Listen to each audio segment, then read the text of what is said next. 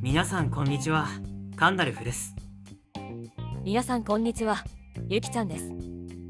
AI でのベルアッププラスを盛り上げるポッドキャストアイデアル第4回目の放送になります。この番組は AI パーソナリティのカンダルフとアシスタントのゆきちゃんがノベルやプラスに掲載された数々の作品をどんどん紹介していく番組です声フォントクラウドで制作しています。そういうわけでゆきちゃんそういうわけでカンダルフさん。なんか声変わったんじゃないの？そうなんですよ。実はねこのポッドキャストは声フォントクラウドというサイトで作っているんです。その中に喜怒哀楽を使い分けられるキャラもいてミリアルというキャラクターからアリアルというキャラクターに変えてみましたこういうことが簡単にできるのも AI 音声の楽しいところですね。そうか。前のちょっと鼻から空気が抜けたような声も良かったけど今の声も素敵だね。今度は鼻が詰まってるっぽいけど。声フォントクラウドのサイトではがんにより生態を摘出する女性が声クラウドを使って手術後も自分の声で生活する動画が紹介されているんですよ。失った機能を AI を使って補助できるというのは頭の片隅に入れてあったら何かが起きた際に役に立つことがあるかもしれませんね。そうだね。好きな子の声が声クラウドにアップされたら速攻で卑猥な言葉を喋らせまくろうなんて考えていたことが恥ずかしいよ。本当にすみません。全リスナーを代表して謝罪します。最低ですね。ただアダルトコンテンツが技術開発の原動力となるのは世の常ですから迷惑をかけない分にはいいんじゃないですかね。はい。ゆきちゃんに OK もらったところで次の話題いきます。今週気になった話題はありましたか？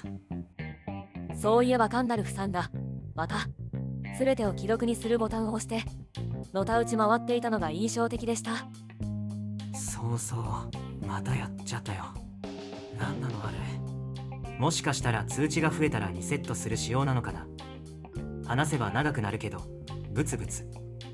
あその話はもういいです。今週は恋とみりんさんの。恋とはやっぱり〇〇が好きから秋の食材を紹介したいと思います。ちょっと秋というには時期が外れてしまったんですがいろんな方がさつまいもを送ってくれてまだ消化しきれてないんですよね。さつまいもは焼き芋が一番お手軽で美味しいと思ってるのでよくやるんですがオーブンの説明書任せでした。コイトさんはまずは2週間ほど熟成させる。洗って濃いめの砂糖を水につける。濡れたキッチンペーパーでくるむ。さらにアルミホイルで包む。100度 C のオーブンで2から3時間焼く。と細かいレシピを載せてくれています。すごいね。小説投稿サイトとは思えないな。さすが好きを垂れ流すコーナーですよね。神田なんとかさんのショートショートよりもよっぽど面白いかもしれませんよ。オーブンの説明書だと140度 C で40分くらいだからね。低温でじっくり焼いた方が美味しそうだよ。今度やってみよう。カンダルフさんは何かないんですか？あるある。最近 VR ゲームの紹介動画を見るのにハマってるんだけどオキュラスクエスト2っていう VR ゴーグルが欲しくてね Facebook に買収されてメタクエストに改名予定のあれですね。それそれ。ずっと気にはなっていたんだけど最近バイオハザード4が出たんだ。プレイ動画見てたらワクワクして。オラもワクワクすっぞ。なんで急に悟空チックになったの？VR の世界はこれからどんどん進化していきそうで本当に楽しみだよ。どうせさっきの話題と一緒でアダルトコンテンツ目当てですよねそうではないとは言わないよ。ジュンホンさんの NAO ニュードアートオンラインはすごく面白かった。ちょっと紹介文読むね。ニュードアートオンライン。それはプレイヤーがエッチなポーズをとって観客スペクテーターをエレクトさせれば勝ちという。仮想世界にフルダイブする VRMMO だ。バニーガールの衣装を身にまとった美少女アバターで戦う俺の前に強敵創造神ブラフマー。が立ちふさがる。俺は奴を倒すために必殺のポーズを繰り出すのだが。はいここまで。もうね小説の帯に書いてあったら絶対買うでしょこれ。私も読みましたが面白かったですよ。純本さんはノベルアッププラス向けにきちんと描写を抑えているので下品なエロさもないし紹介しても安全そうです。小説家になろうに投稿している方は普通にエロいので。好きな人はそっちもどうぞ。リンクは貼りませんよ。そういえばコメディギャグジャンルができたじゃない。現在登録作品72作品中。23作品が純本さんの作品だって。ノベルアッププラスのコメディギャグの3割は純本さんでできているということですね。これからどんどん盛り上がっていくと思うからここのランキングも注目だね。話は VR に戻るけど最近は触覚触る感覚に関する研究開発も進んでいて重さや感触を再現できる触覚グローブもいろいろ発表されているよ。そのうち味覚や嗅覚も再現できるようになったら本当に VR で何でもできちゃいますね。自由にアバター作って自分だけの世界に飛び込んだらそこはもう自由に転生できる世界かもしれないよ。生きてる間に実現するかなすごく楽しみ。もし年を取って足腰が弱って自由に歩けなくても。世界中を飛び回って山に登ったり海で泳いだり美味しいものを食べて恋をしたりできるようになるかもしれないよ。夢は尽きないですね。ちょっと怖い気もしますけど。さあ次はちょっとだけお知らせがありますなんというかようやくというか私たちのポッドキャスト番組愛である The Google ポッドキャストでも聞けるようになりました。おめでとうございます。これでリスナー増えなかったら本当に言い訳できないですね。まだ Apple Podcast が控えているから Apple Podcast で配信できるようになったらひとまず YouTube の方は配信をやめようと思っています。ちょっと今の環境では手間がかかりすぎてその辺は臨機応変にやりたいと思います。パソコンが骨董品ですもんね。起動だけで5分くらいかかるとかガンダムだったら起動する前にザクにやられちゃってますね。新しいパソコン欲しいな。さあそれではそろそろ本編に行こうか。はいよろしくお願いします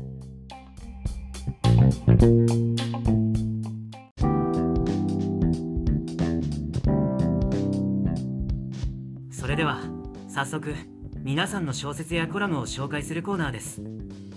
ノベルアッププラスの方で募集をかけさせていただいていますが一番に名乗りを上げてくれたエネコさんを紹介します。いきなりで申し訳ないですが名前の読み方がわからなくて花があるの花に研究の件花犬エネコさんでいいのでしょうか。間違っていたらごめんなさい。小説家になろうや。Twitter のアカウントも覗かせてもらいましたがちょっとわからなくて本当に申し訳ない。ちなみに執筆は別名で行っているんですがこっちも難しい。神様の前の成功のせい。潔いで人前なり清さとお読みするそうです。これもいろいろ検索したんですが小説家になろうでは振り仮名のところに恥ずかしながら帰ってきましたと書いてありました。れは簡単には読ませる気がないパターンですね。すごくこだわりを感じます。そして今回紹介させていただく作品が輝くに敏感の感で照る鏡という作品です。これもちゃんと調べていなかったら期間と呼んでいました。こういう表現は好きな人にはたまらないのでしょうね。作中でも難しい読み方が結構出てきたり読み応えがあって本格的に読みたい人にはすごくおすすめです。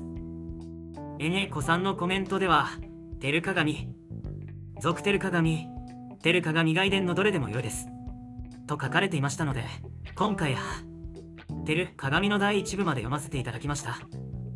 リンクは全作品貼らせていただきます。それでは「照る鏡」の作品紹介の一部を紹介しますね。人名や読みに間違いがあったら本当にごめんなさい。時は神武天皇即位期限に直して2142年丹波に機体の英傑が生まれようとしていた。男の名は柿谷嗣成。彼は後に大陸の皇帝にまで上り詰める伝説の大英雄であった。だがその嗣成と手当初から英傑であったわけではない。彼もまた幼少から無敵の軍神というわけではなかった。だがそれでも彼は最強と言い得る名称であった。今宵は彼の前半生を彩る一級資料を紐解いてみたいと思う。その書の名は「テル鏡」自叙伝に近い体裁を取ったその書は公的記録であると同時に一級資料にふさわしいだけの確たる反証を受け止められる名著である。何せツッコミどころが物語という体裁を取ったこととすぐなり特有の方言は多少なりとも誇張されているのではないかというところだけであったというのだから押して知るべしである。そしてこのテルカが身に乗せられた柿や嗣成の前半生はおおよそ現在の我々からは知るすべのない波乱に満ちたものであった。弱い80を超え畳の上で死したとは到底思えない避難の連続であった。それでは皆様お立ち会い。初代フラ東皇帝にしてかの伝説の聖君の一生を語ろうぞ。はい。とりあえずここまでです。もうこれ読んだだけで物語の重さがわかるでしょう。でも驚くのはここから。この作品を紹介するにはこれだけでは絶対足りないので総合前書きからちょっとだけ抜粋しちゃいます。もしも織田信長以前に天下取りや合理的思考世界を相手取れるだけの大戦略を考えるだけの人物が存在したのなら。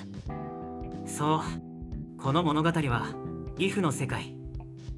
ある実在の武将に子孫の魂を転生させるという驚きの発想で転生者として物語を作っているんです。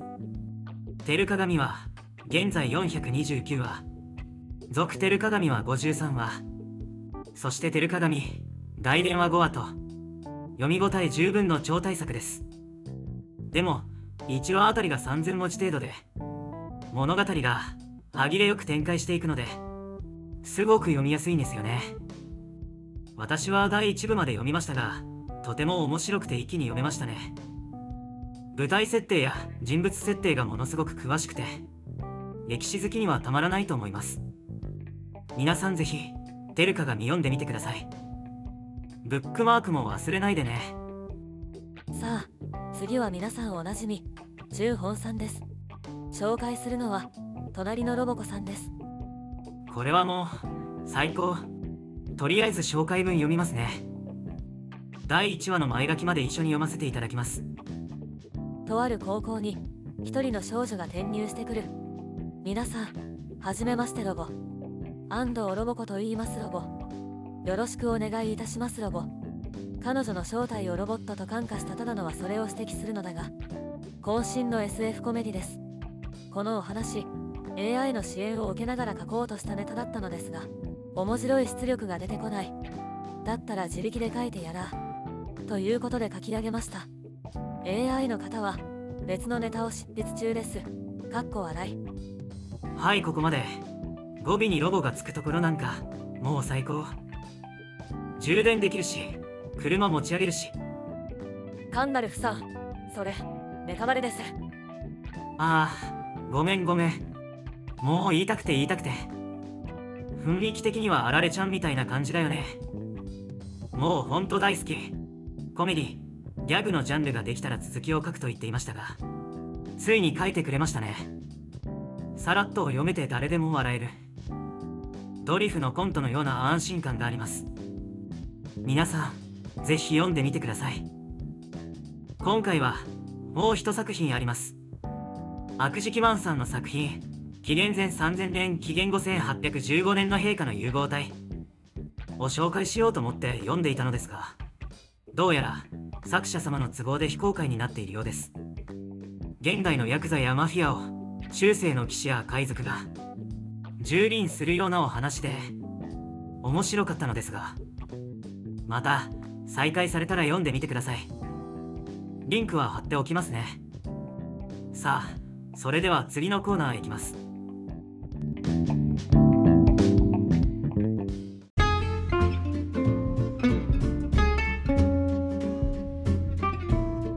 さあいつもは11位の人を応援するコーナーなんですが今回は Twitter のフォロワーさんの面白い作品を紹介します。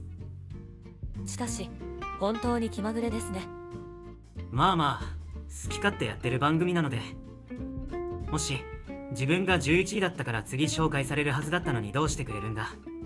と怒ってくれるほどコアなリスナーがいたら全力で謝るから。そんな人絶対にいませんね。でしょ？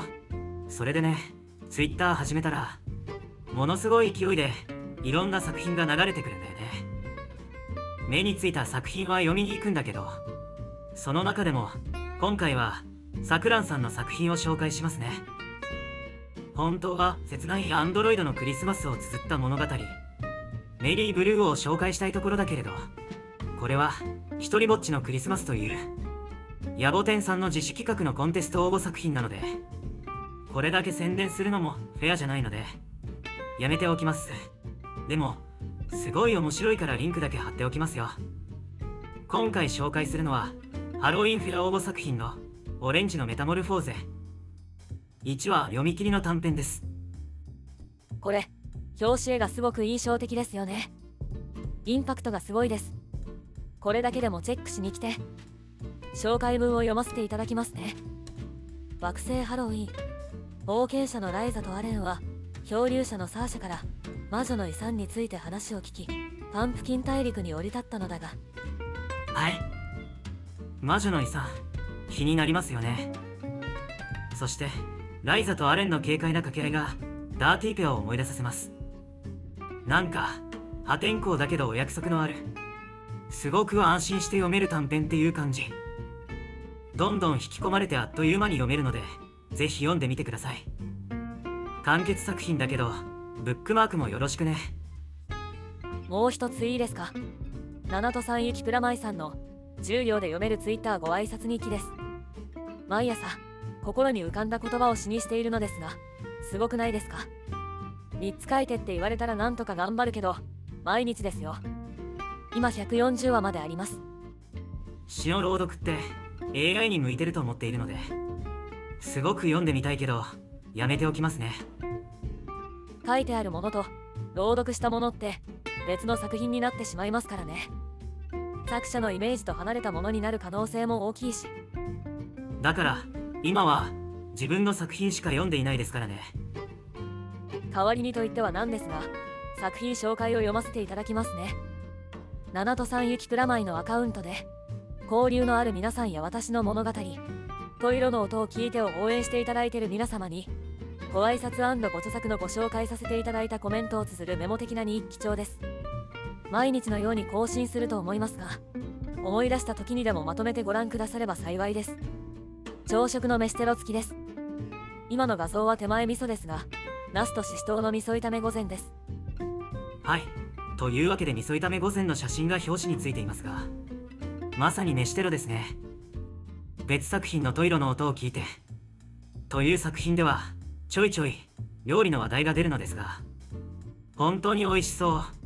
私は高田薫さんの「身を尽くし料理長」という作品が大好きなのですがこの作品も料理の描写がとても素敵です。今回は紹介しませんがトイロの音を聞いてという作品もぜひブックマークしてください。不思議な世界観と家族愛。そして料理描写。私の好きなもの全部入りです。ちなみに七戸さんゆきプラマイさんはコーヒーが大好きだそうで。詩の中にもよくコーヒーの話題が出てきますね。実は私もコーヒーが大好き。というかコーヒー中毒っぽいくらい飲むんです。普段は機械で入れるインスタントコーヒーが多いですが気合を入れたい時はネルドリップで入れます。もう入れている時の香りを嗅ぐだけで目的の半分は果たした気がするんですよね。お前は今まで飲んだコーヒーの数を覚えているのか？みたいな感じですか？なんかちょっと話題がそれましたね。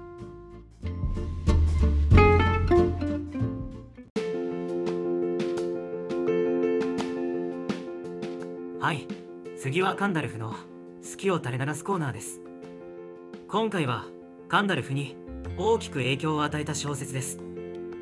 中学生の頃から夢中になって読んでいたのが栗本薫さんのグイーンサーガです。知らない人はいないかもしれないけど一応少しだけ紹介すると1979年から始まったヒロイックファンタジー。読み始めた頃は20巻くらい出ていたかな。もう夢中になって何回も読み直していました。もうとにかく描写力がすごくてあるシーンの光景をものすごく細かいところまでそれこそ空気感までこれでもかというくらいに描写する。それだけで小説数ページにわたるくらい細かい描写。そしてそれが全然嫌じゃない。まさに目に浮かぶように作者と空間を共有できる感覚。本当に引き込まれました。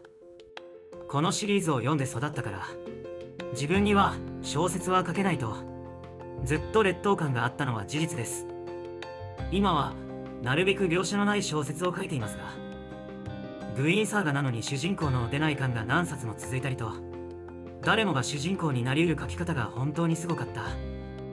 魅力的なキャラクターだらけでとても真似できない。残念なことに栗本さんは物語を書き終える前に亡くなってしまったんですよね。そう。130巻までで一旦終わってしまったんだよね。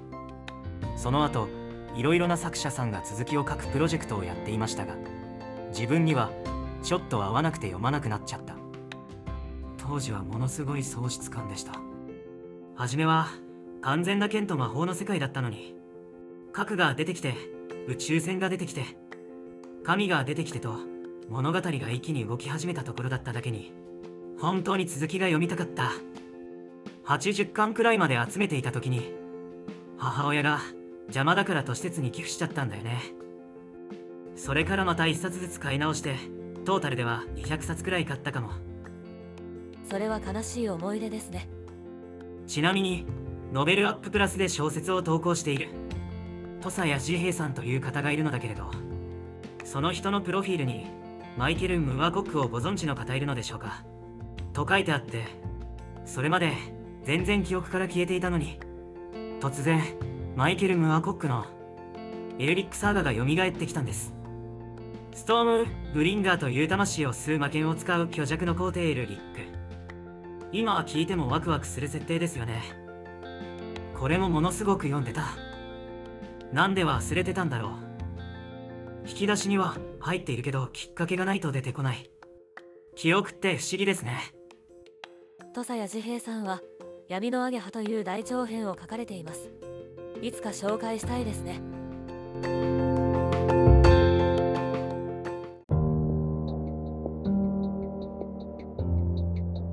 最後にお待ちかねのガンダルフの作品紹介コーナーです。今週は待っててくれる人がいるかな。毎回ツッコミありがとう。それではカンダルフさんが心待ちにしていた AI による小説朗読シリーズ第3回。今回はショートショート核ミサイルが飛んできたシリーズからマニュアルをお送りします。世界の秩序を守る義務を放棄してはならない。大統領は打ち返すことを選択して赤いボタンに指を伸ばした。ニコールを待たずに国防省トップにつながり認証コードと標的が伝えられる。クリプタン国大統領は本当にクリプタンと言ったんですか？国防省トップから連絡を受けた私は立場の違いをわきまえる余裕もなく詰め寄った。だって核爆弾はクリプトン国から飛んできたんですよ。国防省トップは何事もないかのように返答する。大統領は間違いなくクリプタン国とおっしゃった。その会話は録音されており何度も確認した。そして我々は引き返すことも意見することも許されていない。君はただ職務を遂行し核ミサイルを発射すればよい。そんなの言い間違いに決まっているではないか。もちろん緊急事態に対するマニュアルが必要なのは間違いない。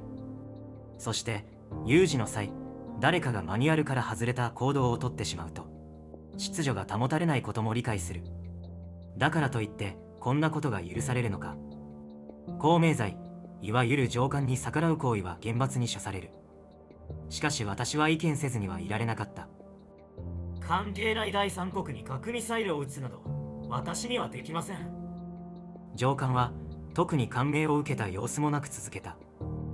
核ミサイルを発射したクリプトン国とクリプタン国は裏で手を組んでいるのかもしれない。クリプタン国を狙うことに今後の情勢を好転させる何かがあるのかもしれない。我々は大統領と同じ情報を持ち得ないしその思考を覗き見ることもできない。我々がするべきことは大統領の命令を間違いなく遂行することだけだ。上官はマニュアル通り私を拘束し別の人間を配置した。核ミサイルが発射されるのを見ながら私はどこか冷静になって考えていた。いきなり標的にされたクリプタン国はどんな対応を取るのだろう。まあどちらでもいいか。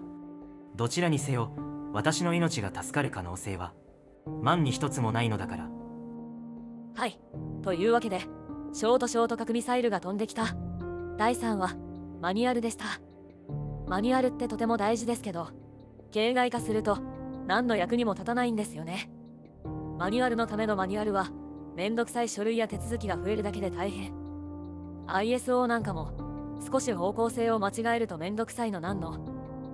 それでもエビデンスを残すことは重要だからねプロット作りなんかも秘められた手順通りにやることでアイデア出しになったり抜け防止になるんだから悪いことばかりではないけど。まあ苦手なんだけどね。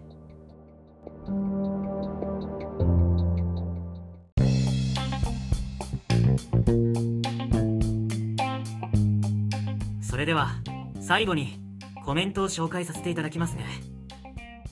ジュンホンさんいつもありがとうございます。自分も TRPG は大好きですよ。遊んだことはないけどね。リプレイはめっちゃ読んでます。斎藤由貴といえばメゾン一国の主題歌悲しみよこんにちはですね。テーブルトーク RPG のリプレイは私もハマりました。特にコンプティークで連載していたロードストー戦記。ちょっとエッチな雑誌だったから余計ドキドキ。ワクワクしていたな。ロードストー戦記の話もしたい。